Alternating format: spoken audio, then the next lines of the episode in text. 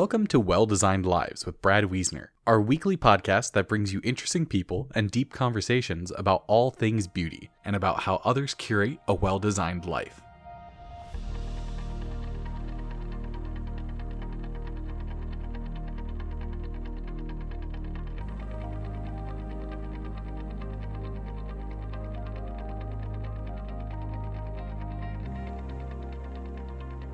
Welcome, everyone. So, today we have a most interesting guest, Connard Hogan. Connard has a rich background, and not all of it is pretty. He is an expert in trauma and in being the child of an alcoholic. He is a U.S. military veteran. He's a therapist that specializes in trauma as well as 12 step recovery. As a child in the 1950s and 60s in one of Louisville's suburbs, Highland Park, Connard struggled with his father's alcoholism and resulting spousal abuse. As an escape, Connard relished school and visits to his grandparents. He participated in sports activities and he set his sights on an engineering degree with hopes of becoming an astronaut. He lives in Santa Barbara, California. He is a prolific writer, and his newsletters and blog can be found on his website, connardhogan.com. He can also be found at Connard Hogan on LinkedIn and Facebook. Join us to hear him share the stories of his childhood and the abusive nature of alcoholic relationships, the safe haven of his grandparents' home, and his journey through Vietnam and what new meanings of beauty that faraway culture brought to him. We talk about being ugly Americans and both of us being children of alcoholics and many other shared life stories that I hope you will enjoy and learn as much as I have.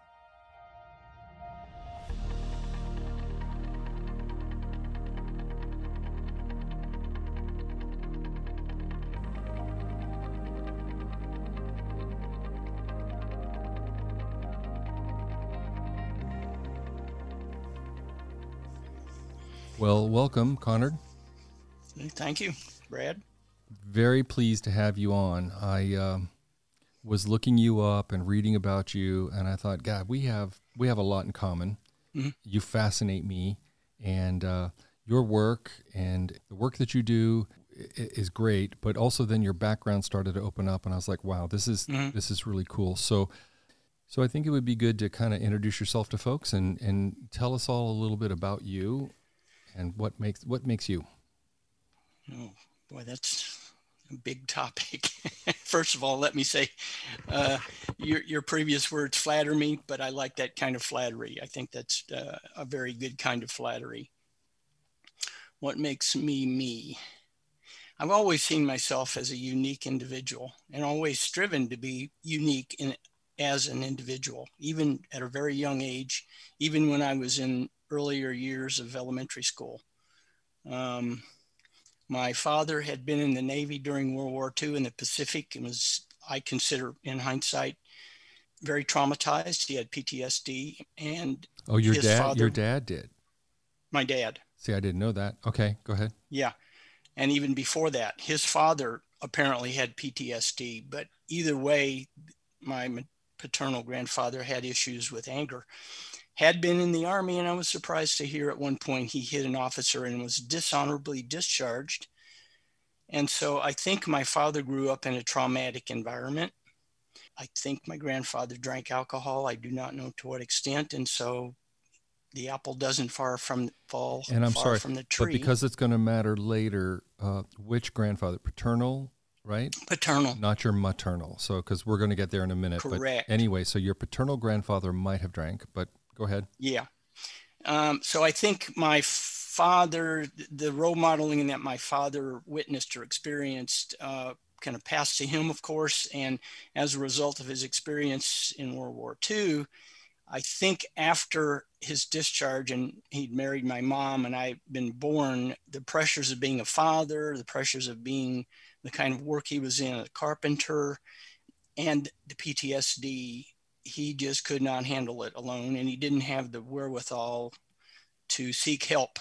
That wasn't the, to get therapy then for your trauma wasn't the norm. Sure. You suck it up and you deal with it. And so he struggled alone, I think, for the rest of his life with his PTSD. Now, it did ease up later, but as a child, I was witnessing his attempting to deal with this by drinking on a binge basis. Of course.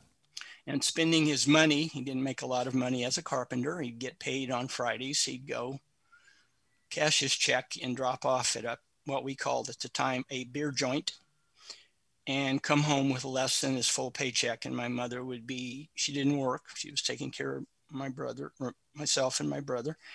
And so they would argue, and he would get physical and beat on her. So, witnessing this, I was the trauma, the role modeling example I think that my father had gotten was getting passed on to me. Um, I became very introverted and and one thing I think I had going in my favor been I've been intelligent and so I could withdraw and um, analyze and think, and I use that to try to figure out how to stop my father's drinking, or how to intervene, or how to stop his abuse of my mother, and so on. Um, and if I may, so we are both sure. we are both children of alcoholics, mm-hmm. and I I think a very common trait is that we do go inside, that we do find um, protection in in unique ways that sometimes we only find inside. Yes. So that makes sense. Yeah. Well, I, and I, I think as a child, that is the most, I wouldn't say natural, but the most, um, it's the easiest thing to do mm-hmm. is to go internal rather than try to reach out. I didn't have the wherewithal to reach out and talk. And part of the problem was it just wasn't done. We weren't talking. My mother, my father, I, my brother was five years younger than me. We weren't talking about this outside of our immediate nuclear family. It just wasn't done. So there was that kind of built in secret between us. The world didn't see. So, and again, um, for our listeners who may know that I'm 65 years old, you know, Connor and I are very similar in age. And, you know, back at this time in, in our childhoods, it wasn't talked about. So, of course, it would not have been talked about in your family. There would have been no appropriate avenues to bring it up or anything. So, you know, suck it up and deal with it, as you said. So, yeah, go ahead. Right, right. Um, as I said, I, I was blessed with a, a good intelligence, and so I, as I pulled inward, I was able to utilize that intelligence to analyze. I to escape my trauma of the of what was happening at home. Uh, when I started school, I really liked school. That was my one of my ways to escape, and that fed into my uh, intelligence, learning things, being able to see things from an outside from outside our nuclear family. I started to, to wonder, you know, what's it like with other families? I liked studying. I, I didn't want to miss school. I attended school as often as I could. Television was the big thing then. Go watch television the parents would would use that as a and this was entertainment this was all in, for, in Louisville, Kentucky. Yes. Right. Yes. Okay. Uh-huh, in Louisville. Mm-hmm. Right. In an urban setting. Ah. It's an urban setting. So we lived in a neighborhood, and and um, that would be the thing to watch television. Of course, this was about 50, 1950. I want to say five, 50. Mm-hmm. 56, 57, around that era where television was just getting, you know, was really getting popular. People, more people were getting television sets. I think I remember the first time we got a television set. I was probably, it was around the time my brother was born. I was about four and a half or five. That was when we got our first television. So, anyway, television was the big thing. And so the parents would say, go watch television. But at, do your at, homework, watch television. That was it. At this point, had your grandparents' influence come into play yet? or is that coming? Not so much for me. A little bit from my paternal grandparents because we had lived in the same house with them at the time my brother was born. But the grandparents uh, soon after you, my the, the grandparents that you would go visit. Those are my maternal. I'm waiting for them to come in the picture, but you go ahead. Okay, I'm, okay. A, I'm ahead of you. I'm sorry. Go ahead. Yeah. So and so anyway, as a carpenter, my dad built a house. We moved into that, so then it was just us as a nuclear family when my brother, myself, mom, and dad. Um, we would typically, as far back as I remember, oh, probably five or six. We would, my mother liked to visit family, and that was the thing to do. And a lot of times when we visited families, it would be on the weekend, of course, or a holiday. And there'd be other family members, uh, extended family, come and visit too. And then we'd have these big gatherings at my my maternal grandparents, and they lived on a farm in Upton, which is about 60 miles away. So we frequently, once, twice a month, major holidays would be at their home uh, on the farm for the weekend. So I noticed, and it, I knew it viscerally, but I didn't know it consciously as a child or kid, that when we went to my grandparents' farm, my maternal farm, my dad didn't drink. My mom and dad didn't argue because he didn't drink, and he didn't beat my mom because they didn't argue. That became like a safe place for me then in that sense. I didn't have to deal with the trauma. I didn't have to be so afraid, though that was the undercurrent at all times for me. Yep. And I remember the first time that you shared that story with me the, Uh-huh. the word reprieve kept coming up reprieve that this Uh-huh. this young boy got a break you know and uh, and, Right. and and you almost have to be a child of an alcoholic to understand how important that can be is to have that break and to to have a trust that it might not happen here and now you know Uh huh. yeah Uh-huh. yeah So a number of things happened. When we went to the farm, I got aw- I was away from the urban environment, so I got to be in a rural environment, more in tune with nature. You know, the rhythm of the seasons. So being on the farm, I was able to start to appreciate a simpler kind of life away from the hubbub of city, away from quote unquote technology. We didn't think of it so much then, but television specifically and telephones. I was able to begin to uh, get in tune with that, the rhythm of nature, the fact that, and this was a subsistence farm, they didn't live on a commercial farm. And so they had chickens and would not only reap the eggs to eat, but also kill the chickens to eat. They had pigs, and they would occasionally have a pig killed to eat. They had milk cows. They didn't have cattle for slaughter, but they had milk cows. And so, milk to consume. Occasionally, they would sell their eggs to a local mar- market or farmer uh, store, or their milk to a local store to go to the dairy. They would grow corn and vegetables at a vegetable garden. and there was- so there, Um, there was a there was a practicality to it there was a um, exactly. you know um, what's the word i'm looking for a pragmatism it's Yes. straightforward Yeah. surrounded by the the relative safety of i think we're not going to have an episode today Right. yeah Right. so I think so I can. this time on the farm again I, I remember you sharing it with me that it was idyllic in, in so many ways if it wasn't Uh-huh. perfect there was a idyllic piece to it what happened from there how how did we how did we do once we grew up we when you grew up to a point where Mm. um, you were more on your own what happened then As I neared graduation from high school, Vietnam War was in, let's say, full swing. right Draft was full swing. I had planned, I wanted to become an astronaut, had planned to become an engineer. Um, I had another couple of components in, in that to become an astronaut. That plan fell apart. I dropped out of school, was drafted, ended up spending a year in Vietnam. And then after that, came back stateside and spent about a year and a couple of months at Fort Bragg, North Carolina, before I was discharged from the Army. But I had the GI Bill at that point, so I decided to go back to school, finish my bachelor's degree, and, and to go on beyond that, and was able to use the GI Bill to, to uh, pay for that after I got my bachelor's degree, or right around the time I was finishing it up, I'd been thinking about what I wanted to do. I was interested in going into uh, to get a master's in social work.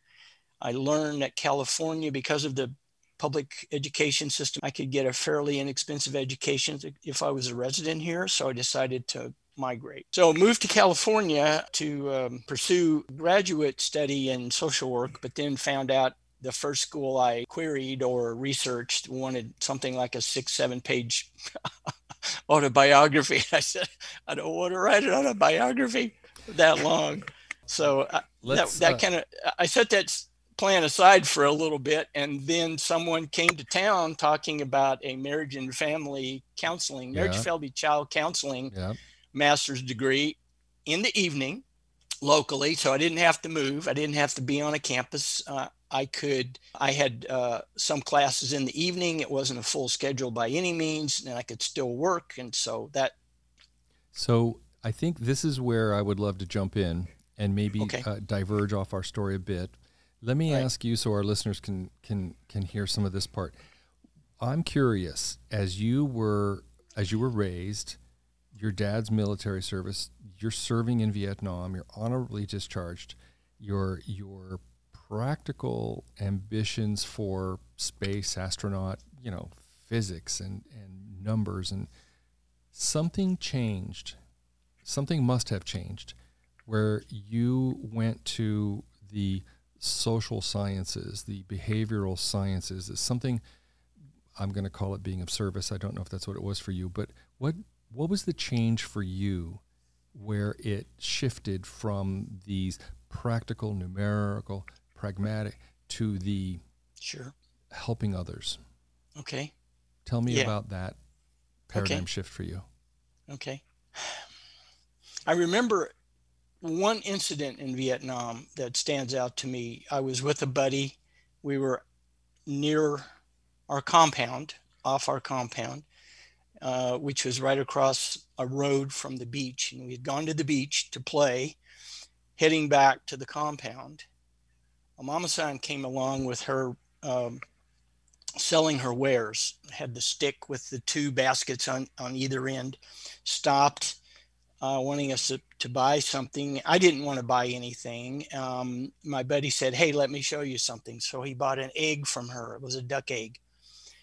Uh, so he paid her and i guess she went on her way. I didn't want, look at her at that point to notice and we walked a little bit toward the compound to the edge of the road. He dropped the egg on the ground and inside the egg exposed was this partially developed duck embryo.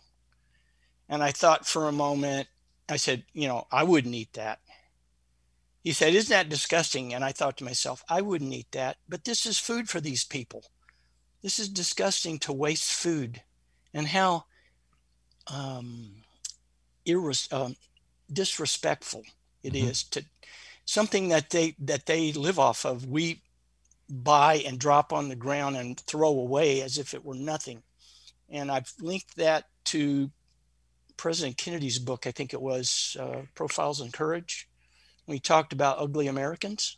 Yeah. I may be wrong. That may be salinger's book. Whomever but the, the point still is the ugly can, american. The and ugly i american. thought you know i'm an ugly american. This is ugly. Absolutely. This is disrespectful. Um, generally speaking, I could see that even though I grew up relatively well off, I mean, I had food, I had clothing, even though it was a traumatic environment. Um, and and my family, we consider ourselves middle class. We were probably on the little bit lower end of that middle class because we were scraping by financially.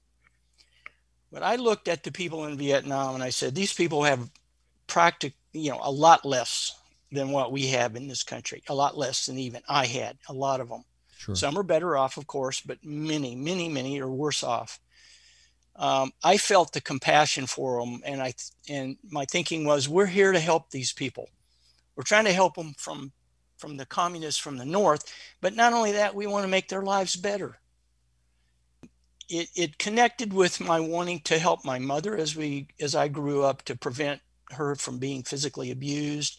It, it, it linked into my wanting to somehow try to figure out how to help my dad stop drinking or whatever. Well, this is where I'll jump in just a, just for a moment. Um, sure. I have a window into that world as well. My, mm-hmm. A woman who lives with me, um, very much like a mother to me now. She started off as uh, it's a long story. It's a beautiful story, and, and and at some point I'll share that story here, which I'm I'm proud of, and I'm proud to share this story. But anyway, she's from the country Laos, and uh, she's about 80 years old now. And my relationship with her has been, gosh, maybe 15 years now. I have learned so much from her and her Buddhist teachings, her affinity with our Christian Episcopal Church, her life, her friends, her daughter that lives in Baltimore, and, and uh, she lives with me, and I'm a son to her. Well, so many things, and, and I, I, I don't I won't waste time on it, but I took her to Laos. She was going to go to Laos to see family. And I'm like, You're not going to this country by yourself. I don't know this Laos place. And stupid American, right? I'm not letting her go because this is dangerous. It's raw. I don't know where it is. We don't know anybody over there, which of course it's where she grew up. Good Lord, Brad. And I just was going to go with her because I knew that I could take care of her. I do things that other people probably wouldn't do. You know, I mean, I hold her purse, I get her cane, I manage her money, her her doctor, I I drive her everywhere. I'm I'm, I'm like a caretaker. I'm I'm like a private butler to her because I want to be, and I want her to want for nothing.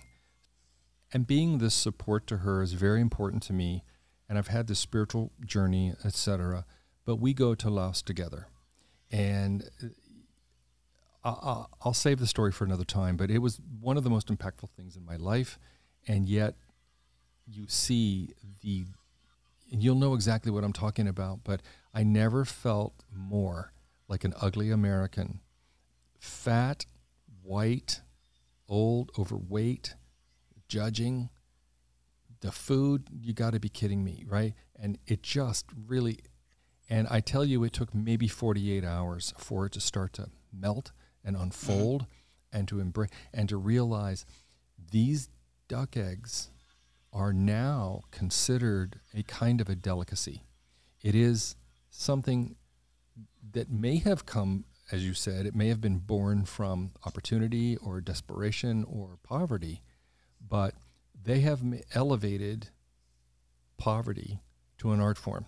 And um, it's really quite elegant their culture is um, soft and gentle, mm-hmm. and it's mm-hmm. elegant and respectful. And I can go on and on and on. But I guess for the listeners to understand that Chinese preserved duck eggs, what are they called? Thousand year eggs, whatever they're called. And really, truthfully, some of it, the smells are offensive to me. I'm just not used to them. I don't want to eat it, and that's okay. But I think to at least have the respect that to to these people offering you something like that would be a gift. It would be a gift. It's not like mm-hmm. a leftover. Here, I, I know I know this isn't really a good egg here, but you know, you can eat it. Nope, it's not like that. So with all the reverence and deference and the respect and the genteel, I totally get what you were saying. So uh, yeah, very and, cool. And I think the listeners probably know, but I would add, I would add that um, uh, it may be predominant in, in the United States for farmers to grow chickens. In Southeast Asia, farmers will grow ducks because it's a much wetter climate. There's a lot more water, particularly in South Vietnam, the, the Delta region. So ducks will thrive where chickens would not. And so their culture, they've they have more of an emphasis on ducks and duck eggs than chickens and chicken eggs. Sure.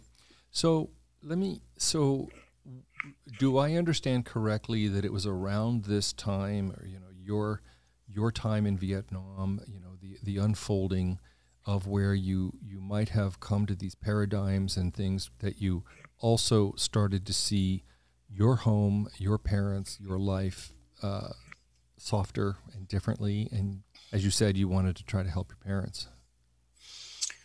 I don't know if I would say it was softer. Um, bear in mind as well, now at, at this point, I was there when Neil Armstrong set foot on the moon.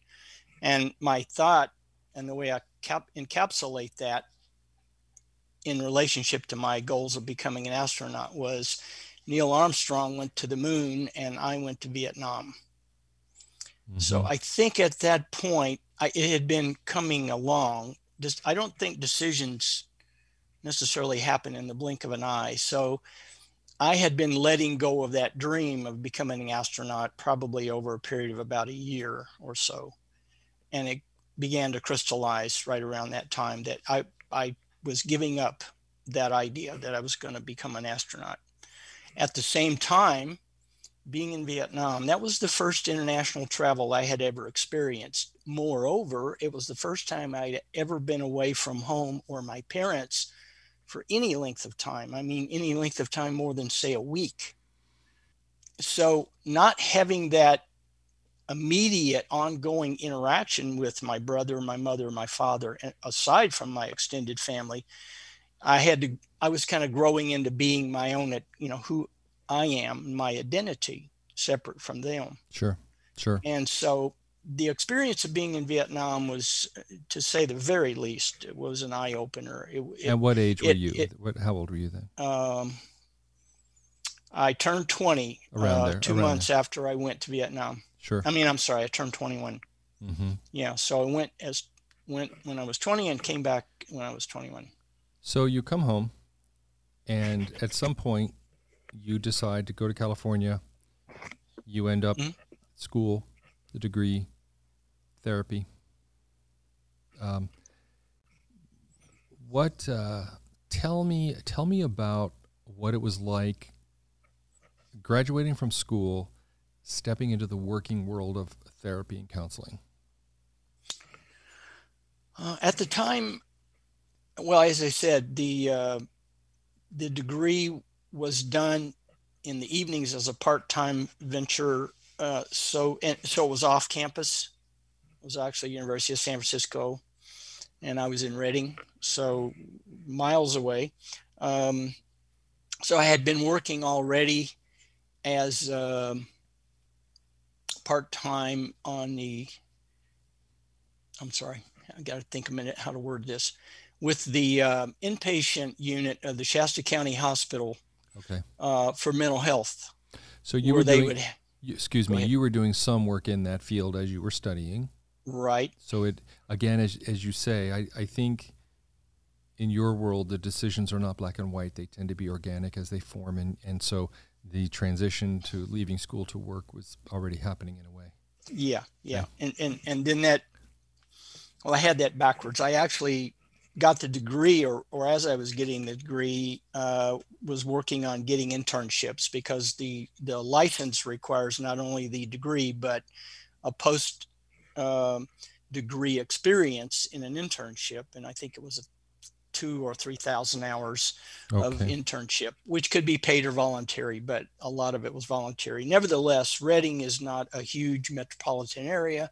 There was not a lot of jobs available for counselors or interns, although I was fortunate enough to get an internship at um, Family Conciliation Court. And the idea was to prevent divorces.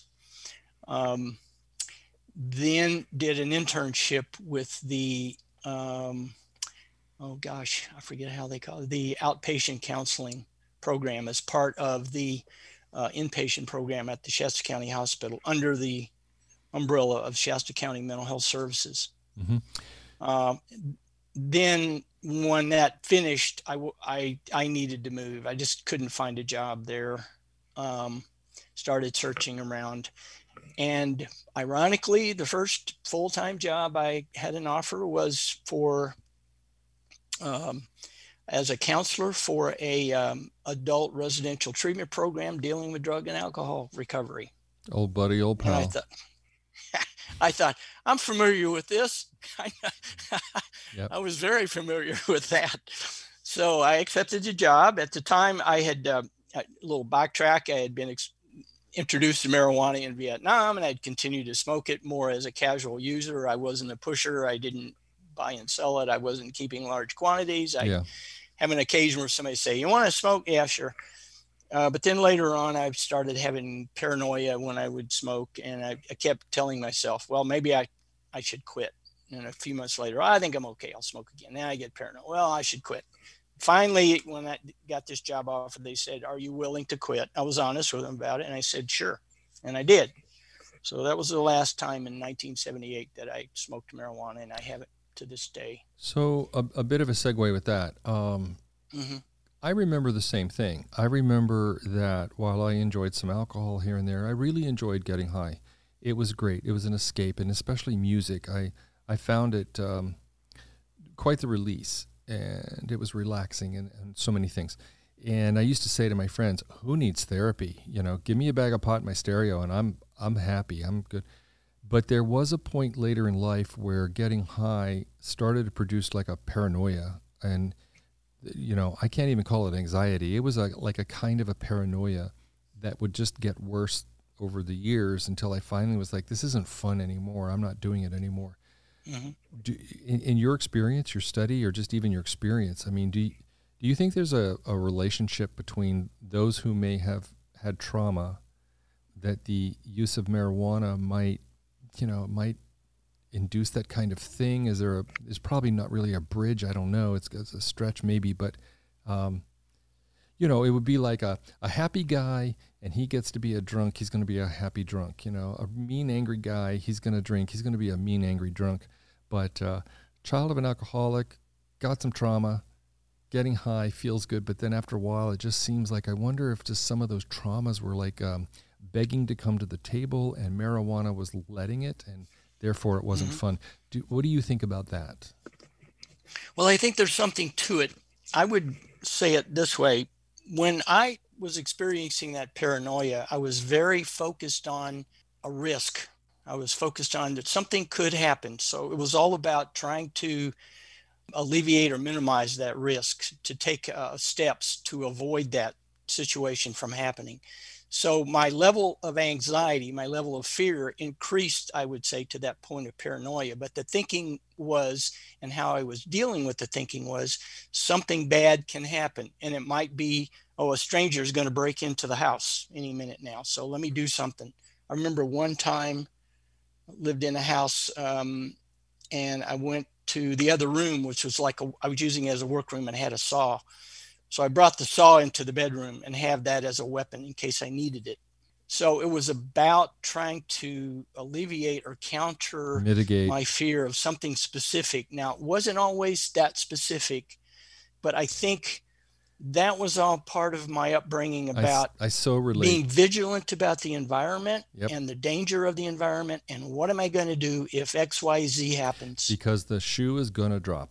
Yep. As a child of an alcoholic, you just know you're at your grandparents and life is idyllic until we get home and then the shoe is going to drop. It always does. Something is about to happen or something will happen. I just don't quite know when or how or where. Yep. But I got to be on guard and be prepared.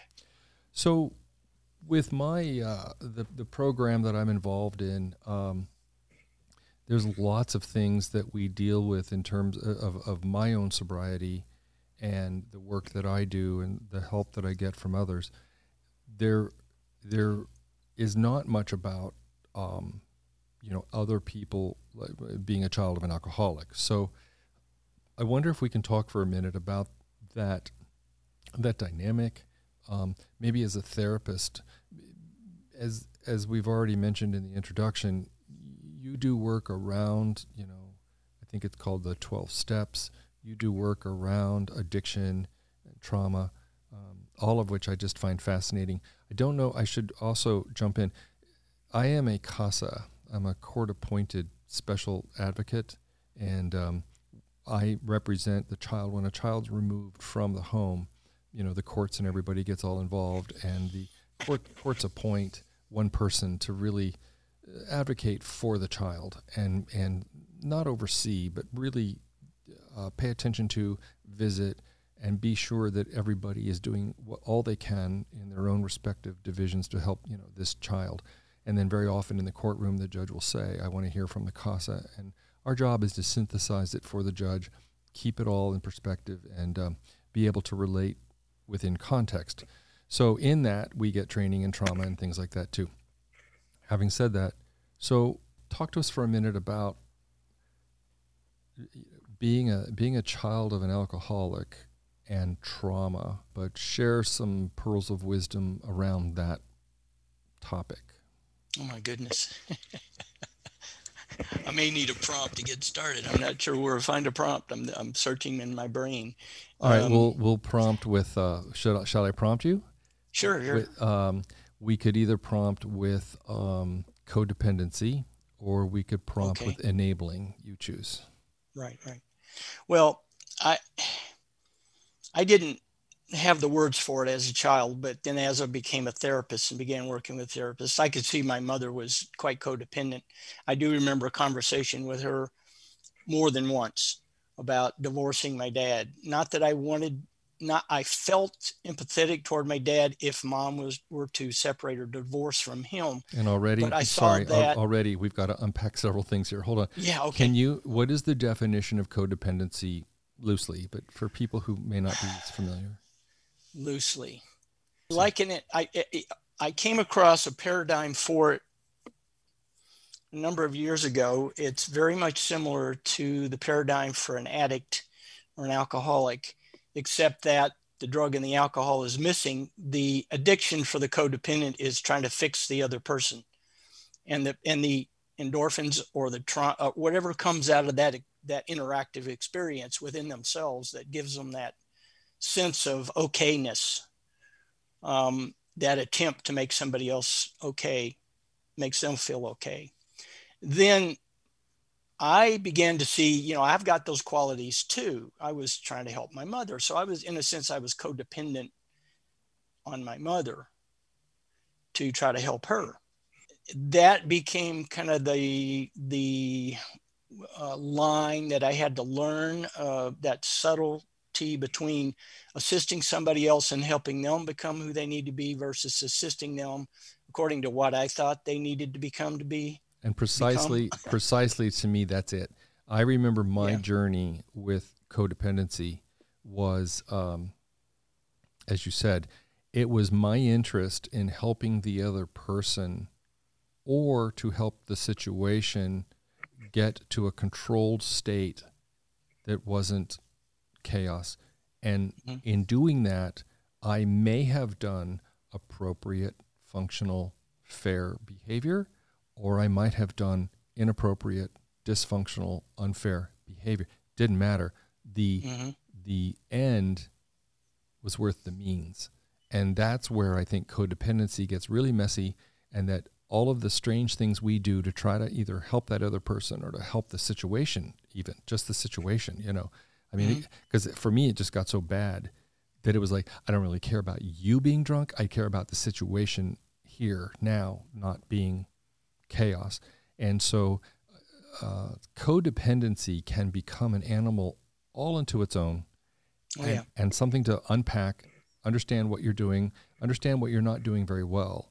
And then I think, as you were about to allude to, how you started to really start say, let me let me try to help in ways that are going to be healthier for all of us, even if that means extricating yourself from it all. But uh, right. That, yeah, that's how I saw right. it.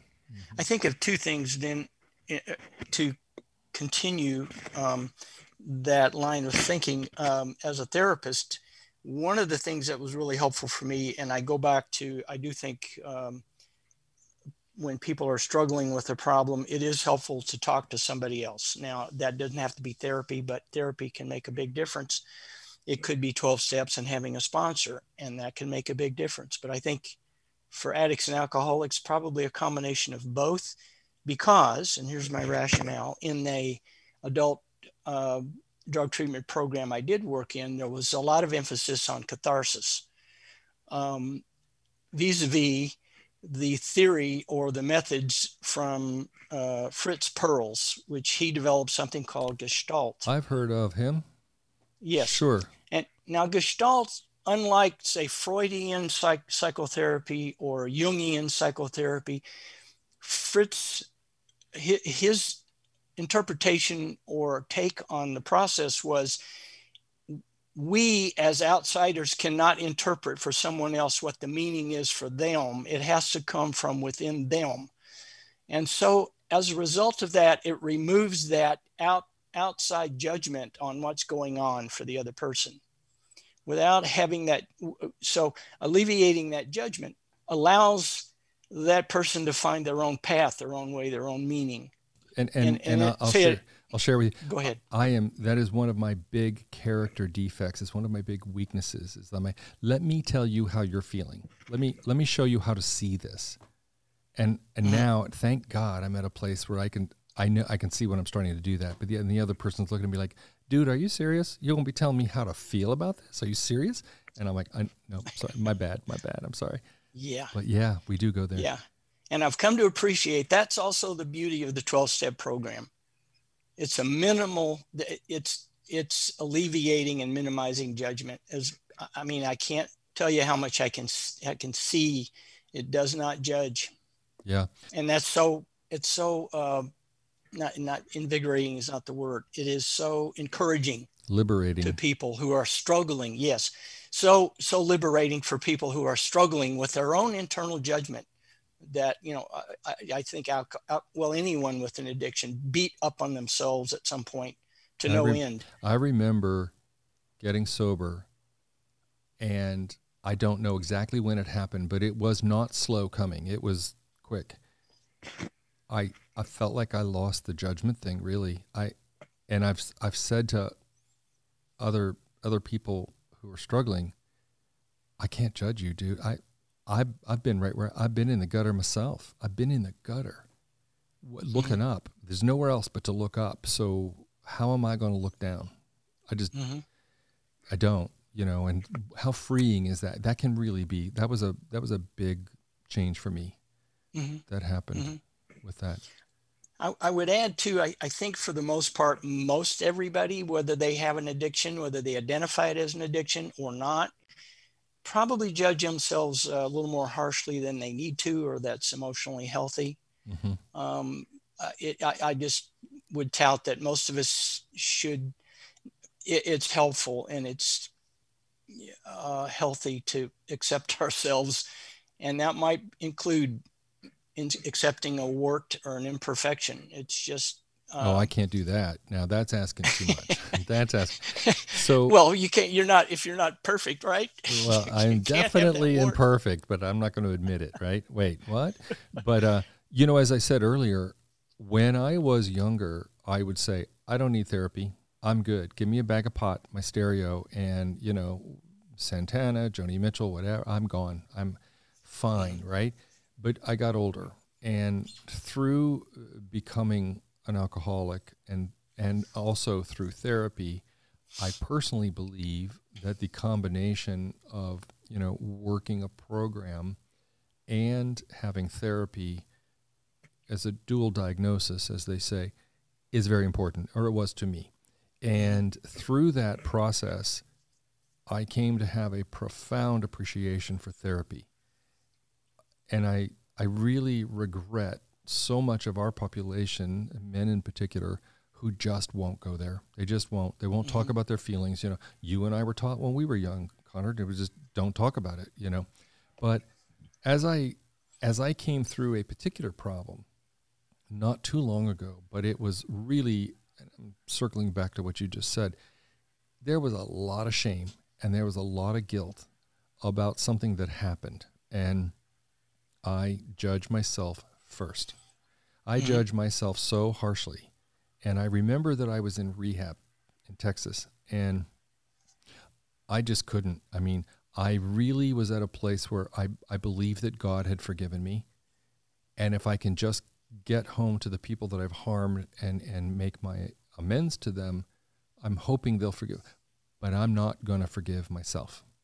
And Mhm. I happen to be Episcopalian, and there was an Episcopal priest who was working there. And I think he got wind of my struggle with all of this and whatever. And he called me into his office and he goes, Sit the hell down. Dude, what is wrong with you? And I'm like, I'm just, he goes, So wait, you can't forgive yourself? And I'm like, No, I can't. I mean, I just can't. It's that egregious. He said, But you're saying that God's forgiven you. I said, Yeah, I really, I've really come to believe that God has forgiven me. Yes. He said, Let me get this straight. God Himself has forgiven you, but you haven't forgiven yourself. Doesn't that sound a little arrogant? And I'm like, uh, what? Wait, what? And I was so embarrassed. And I was like, oh my God, how arrogant. Wait, wait, I'm sorry. I'm sorry. Let me rewind, you know. And and so the process of forgiving oneself, getting back to recently in therapy and working through that shame, it is stunning how hard we can judge ourselves. And we, I think we don't realize, or we forget, but I think we don't realize how forgiving people can be. People can forgive, and we have mm-hmm. to trust them to forgive. Uh, mm-hmm. Uh, they have that capacity. And, um, you know, I think a good, a healthy dose of contrition comes with that, of course, and there's other stuff. But people can forgive, and uh, but you. So I'm sorry it was such a long circle there. Back to your point no, that right. uh, we do we judge ourselves very harshly. Right, right, and I think, I think the epiphany for anyone judging themselves comes when another person sits with them, and they they can have that communication honestly to say, I'm not judging you as harshly as you're judging themselves. And so the individual then can say, well, what's this about then? Maybe I can let it go. Um, One of the you, things that I you had... won't you won't have that if you don't have that connection. If you don't get that connection, that communication. So I think the communication is the key, no matter where it is. Yeah. If you're with a therapist, it's somebody that has some experience doing that. If you're with a sponsor in 12 step, you probably have they've probably had experience doing that or just talking off the cuff at a 12 step meeting will do that uh, but it needs yeah, it needs to happen that way. You can't it's and not it an inside for, job. and it did for me. I remember as i was getting sober and i had someone who was was helping me that part of part of what i did is i i sat and i had to remember and come up with, you know, every transgression, everyone I've hurt, anywhere that I have a resentment, and all of these things that I had to really assemble. And it's excruciating to do it. I mean, you want to talk about looking in a mirror, and for the first time, you're looking in a mirror and you're seeing the truth. And you're you're just about able to face the truth to put it down on paper. Mm-hmm. But then I had to read it out loud to God and to Him. And that was scary. Like, wait a minute, I'll take this stuff to my grave. And okay, you know, maybe God can see it, but maybe not even. I don't. And to your point, Connard, to have someone you trust to sit down to God and the universe and to say, these, then I did this, and then this happened, and I did this, and then I did this to this person, and this person hurt me this way, and I, the epiphany the only word uh, that to use i think is epiphany I, the, the, mm-hmm. the, the great relief of so i just said that out loud and the shoe didn't drop. The sky didn't come crashing down. There was no lightning bolt. I'm not in trouble. Wait what? And you're with somebody who quite frankly was like whatever you know i just had to be here to witness you do it. but um yeah it was incredibly freeing. It was just a whole new page, a whole new page opened up with that. And so, um, to your point, I think whether that's your therapist, whomever, whatever work you're doing, it just can be so transformative. Uh, mm-hmm. It is. And I think of the word or the words unconditional love. I think that's an example of an act of unconditional love that someone else can accept you for who you are, warts and all.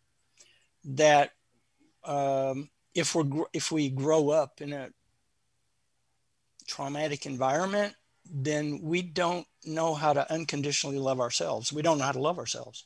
Crazy. Much less unconditionally love ourselves. Crazy. Even even when I and I'm going to ask you in a moment when it happened for you, but you know, the first time in my life that I really found unconditional love or that I recognized it anyway, I didn't know what to do with it. I was suspicious. Mm-hmm. You're still suspicious of it or whatever, you know. My father was fairly unconditional. My father was nurturing and unconditional, not an alcoholic. Uh, sure. It's this quiz that uh, people can take, and it asks us about traumatic events in our lives. And I forget how many questions. Let's pretend that there's maybe 20 questions, but it will start off with uh, Have you ever had uh, domestic violence in your life? Have your parents been divorced? were you ever fired from a job? Uh, did you witness drug abuse in your home? Were you ever abused? Were you ever sexually abused? Um, and this list goes on. And mm-hmm. I don't remember if it's a finite quiz for, I, I don't really remember. It's not really important. But the point is say there's 20 questions. you know, most people have two or three, you know, traumas in their life. Um, I was in Vietnam or I had a divorce, whatever. But when you and and they say that given the amount of resiliency we have, and so the counterbalance with trauma is resiliency. That that uh, especially younger people can be more resilient and and get through these traumas less scarred than people who don't really have resiliency. But what they've learned is is that when you start to score four and five and six on this quiz, that's a greater number of traumas in, in one's life. And certainly if you're above seven, we're talking that you you have some traumas, PTSD, whatever. Well, if that isn't fascinating enough, they've even done research that says on these questions, number two, number four, and number nine, if you answer yes to these three questions, we can predict that you are 40% more likely to suffer depression. If you answer yes to questions one, two, and 11, we can predict that you are 22% more likely to commit suicide. If you answer yes to five and six and eight, you are 40% more likely to have gastrointestinal, colorectal issues in life. I mean, they get to the biological stuff too. It's crazy. Um, mm-hmm. If I remember correctly, some of it was that you may have um, coronary art, arteric, uh, heart, you know, c- cardiological issues in life. To me, it was stunning the accuracy, the way that they they could predict these things, and of course, I looked at my own, and son of a bitch, there I am. It's like you know, my my medical failings are right there on this quiz, and so it has led to cities, uh, you know, implementing trauma informed practices, and and so you you can have probably the governmental agencies first, your police department or whomever, start to get educated in trauma. And if you have a young African American boy and he's in a convenience store and he has stolen a candy bar, he is eight years old, nine years old, right? And you're the police officer and you're going to teach him a lesson. You're going to come in there, maybe not guns blazing, but you're going to handcuff him in front of everybody and you're going to haul him out to the back of a police car and you're going to take him downtown just to show is that really the best thing to do? This kid has seen his father arrested three times. This is exactly the trauma that he's witnessed in his own home. And although the behavior is not acceptable, is this a trauma informed way to handle this young kid, right?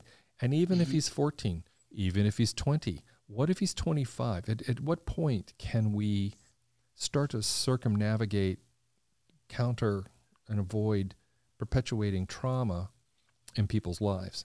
So, as I understand it, and I might be a little bit off, so please don't hold me to this. You guys can chime in on the comments. But what what cities can do is then inform the fire department. They can inform the administrative agencies. They can inform the paramedics.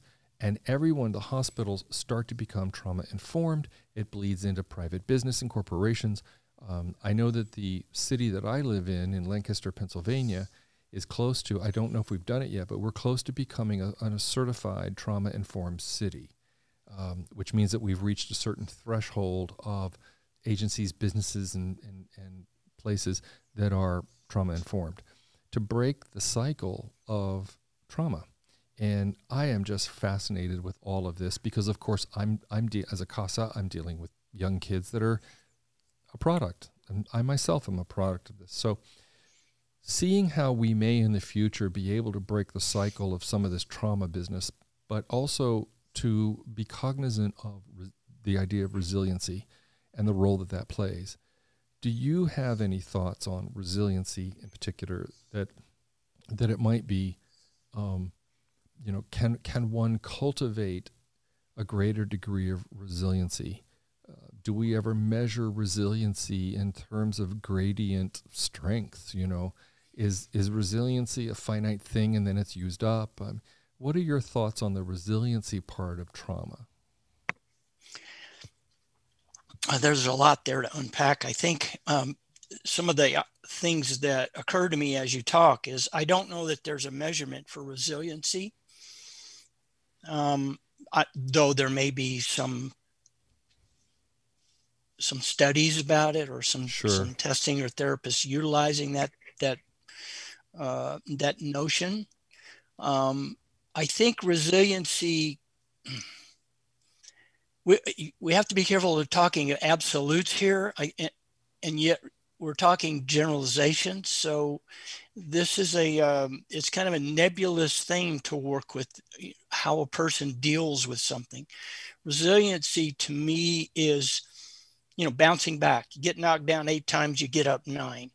Um, if if a person has connections with others if they're get if they it can accept themselves they've got their own the love of self and good self-esteem and they can communicate with other people about the t- difficulty or the trauma or the frustration anger whatever they've experienced through the day or this past week or whatever in no matter what format that may be therapy um, 12 step meetings with a sponsor with a spouse parents whomever that helps them i don't know what the word is aside from cathar it helps them uh, de-escalate whatever's going on internally for them as a result of that experience that we may have called traumatic Mhm. or maybe defined as traumatic Sure. so I think it's an ongoing process where your bucket, we all develop or have different styles, different sizes, different shapes of buckets. And it's a matter of things go into the bucket and we've got to figure out how to pour it out of the bucket so it doesn't overfill. Maybe, maybe in my analogy, when the bucket is full, then you're snap Yeah. you know you, you you'll do something just totally uh, unpredictable Sure. I think um, i think it's a good idea that that and, and probably necessary. Mental health issues have been have because of american culture and denial of mental health in general uh, it's gotten better recently but it's we're i think we still have a long way to go as far as treatment and recognition of mental health that um, if communities can begin to incorporate more of an unconditional, non judgmental approach to dealing with behavior, as opposed to the extreme of tough love or scared straight. I'm not saying those won't work in some settings, but it depends on whether you're coming from the point of being punitive Yep. versus being supportive and helpful. It's very situational. Yes. So uh, I think is very much needed and helpful. And if communities can do that with their first responders, and then so on, so on, and so on down the down the line, second responders, uh, first responders being fire, police. Uh, maybe we can tone down this this uh, viewpoint of coming at this negative behavior from a punitive standpoint Mhm. uh, treat it more as a problem that deserves some support and build in mechanisms uh, of way to implement that. Yeah. um, then i do think that would help break the cycle of trauma. I, I, on the other hand this is kind of an aside I, I think american culture has been traumatized for a long time. There's been a long history of us being at war there's never really been, I don't think, a true appreciation of post traumatic stress for our veterans. I agree. Um, and so we tend to shuffle it off to the side. Yep. It's a it's an individual problem, not a global, not a country, not a societal, cultural problem. I think if we can start looking at it from the other, and and that all goes into you know we're rugged individuals and we pull ourselves up by our own bootstrap and by God, you ought to do it yourself too, and I expect you to do it. Uh, we, if we can come together as a culture to see that, if we can be more supportive and and have a little more unconditional love toward one another, then maybe we can start to break that cycle of trauma. And and to your point, uh, to our listeners who may have heard, um, I think it's two episodes ago, uh, Chris Kegg, who is a, um, a gentleman here in, in Pennsylvania. He's a Marine vet. Uh, he is disabled at this point and has a, a, a brilliant mindset and a fascinating story and a compelling series of giving in his life to to talk about resiliency, you know, and and that our our our veterans as as he himself is a veteran, how sometimes the the PTSD doesn't really come into play. We're okay. We we bounce back into life. I think a, a, a, healthy amount of resiliency, and and then the Marines culture of make it work. You know, but then there just are others, and I think Vietnam had a disproportionate share. I think I don't. Far be it from me to say, but it just it's stunning the numbers of, of our, our veterans with PTSD. Um, so, well, let me ask you to make a right hand turn, Connard. We're just we're mm-hmm. we're coming up near the end, and uh, for our listeners, maybe just not exactly on a lighter tone, but on something to take. Of course, you do marriage counseling, couples therapy. Um, in a marriage, the top three things that you would say that are problems in a marriage what are really hard ones for you that you think boy these if you're having either one of these issues, you really want to be in the hands of a therapist. That this is this is the kind of stuff that we probably shouldn't tackle it on our own or or you know get onto the local social media boards and ask for help from the internet. What are the and really uh, listen, I, I hope it's clear to everybody. We're no one's doctor here. You know, get your medical advice from a doctor. This is really conversation, but I think still to inform. You know, what would you say? Top three things would be tough. Well, the most obvious things come to mind is if if either partner is using a substance or engaged in a behavior like gambling, for example, that the other partner feels as a threat to their financial stability. Um, if either partner is doing anything that's a threat to children, if children are present. Mm-hmm. Um, if obviously if there's physical abuse uh, if if either partner feels sexually abused by the other person mm-hmm. i mean i don't want it i have a headache tonight and i don't want to but you know you're going to anyway kind of thing even as such as that um, i think would should trigger uh, the the red flag a warning sign uh, for whichever partner hopefully it would be both but that's not how reality works um, to seek out some help what well, else? well, good. I mean that that's probably three or more, but those are some uh, heavy duty ones. Yeah. Oh yeah. Yeah.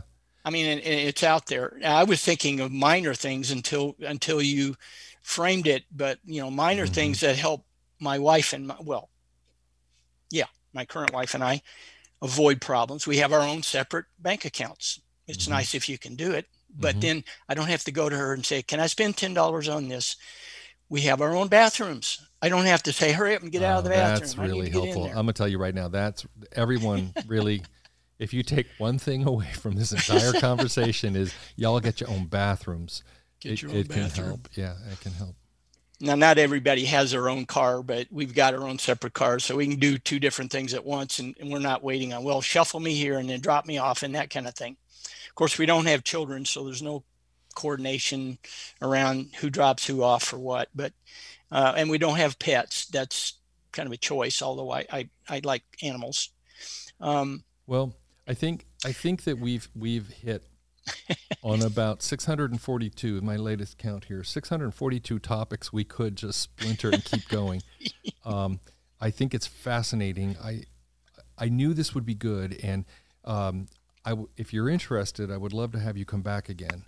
Um, I oh, think, sure. I think we could we could kind of pick up, and I um, for for my listeners, I, I, I, wanted to explain that maybe the first half hour uh, was really about this man Connard, his background, his childhood, and stuff. But I, I felt that was important to lay some groundwork for what I hope will be future conversations with Connard Hogan and and his thoughts because I think that they they're so well rounded, Connard. I mean, they do come from an informed therapist's way of thinking, but then they come from such deep life experiences and and um, relative to me anyway, um, facets around trauma and addiction and things that, that I think so many of us really do deal with. So uh, yeah. Yeah. I, I, let me let me interrupt you just a moment to say I really appreciate your saying that, um, and part of why I'm appreciating it um, is I th- it's it's all about that kind of a 12 step giving it back thing. Right. uh, I need to acknowledge it, and I appreciate your acknowledging me for that. Yeah, yes, I agree. I think um, it is one of the 642 questions that I have about giving back. Um, I have a note here about spirituality, where it comes from from you. Giving back is that spiritual, and we had touched on it on our conversation. There, there's a lot I think we could really talk about, and I think in our next episode together, uh, we we might have quicker um, wraparounds around some topics and things. I think we've we've sort of set the stage here for credibility and backgrounds and things to uh, set that narrative for next time. So. Mm-hmm. I'm I'm going to say thank you very much. Thank you. I'm I'm so pleased to have met you. Um, if you've not read his newsletters uh, that he produces, they're great. His website, of course, we've already we have that already printed for you all on on the intros and things. So there's a book coming, but we won't talk about it yet. Is that right? Uh, right. It should be coming out about mid March, but I'll be more prepared to discuss that later. Fair enough. Fair enough. Then for now, I will say thank you very much. Thank you. It's been an absolute pleasure. It's been an honor to have you here on so many levels as a veteran, as a therapist, as somebody who just gets it. Um, I love talking to you. Well, thank you, Brad. Yeah. Thank you. We'll see you next time. All right. Bye. Bye.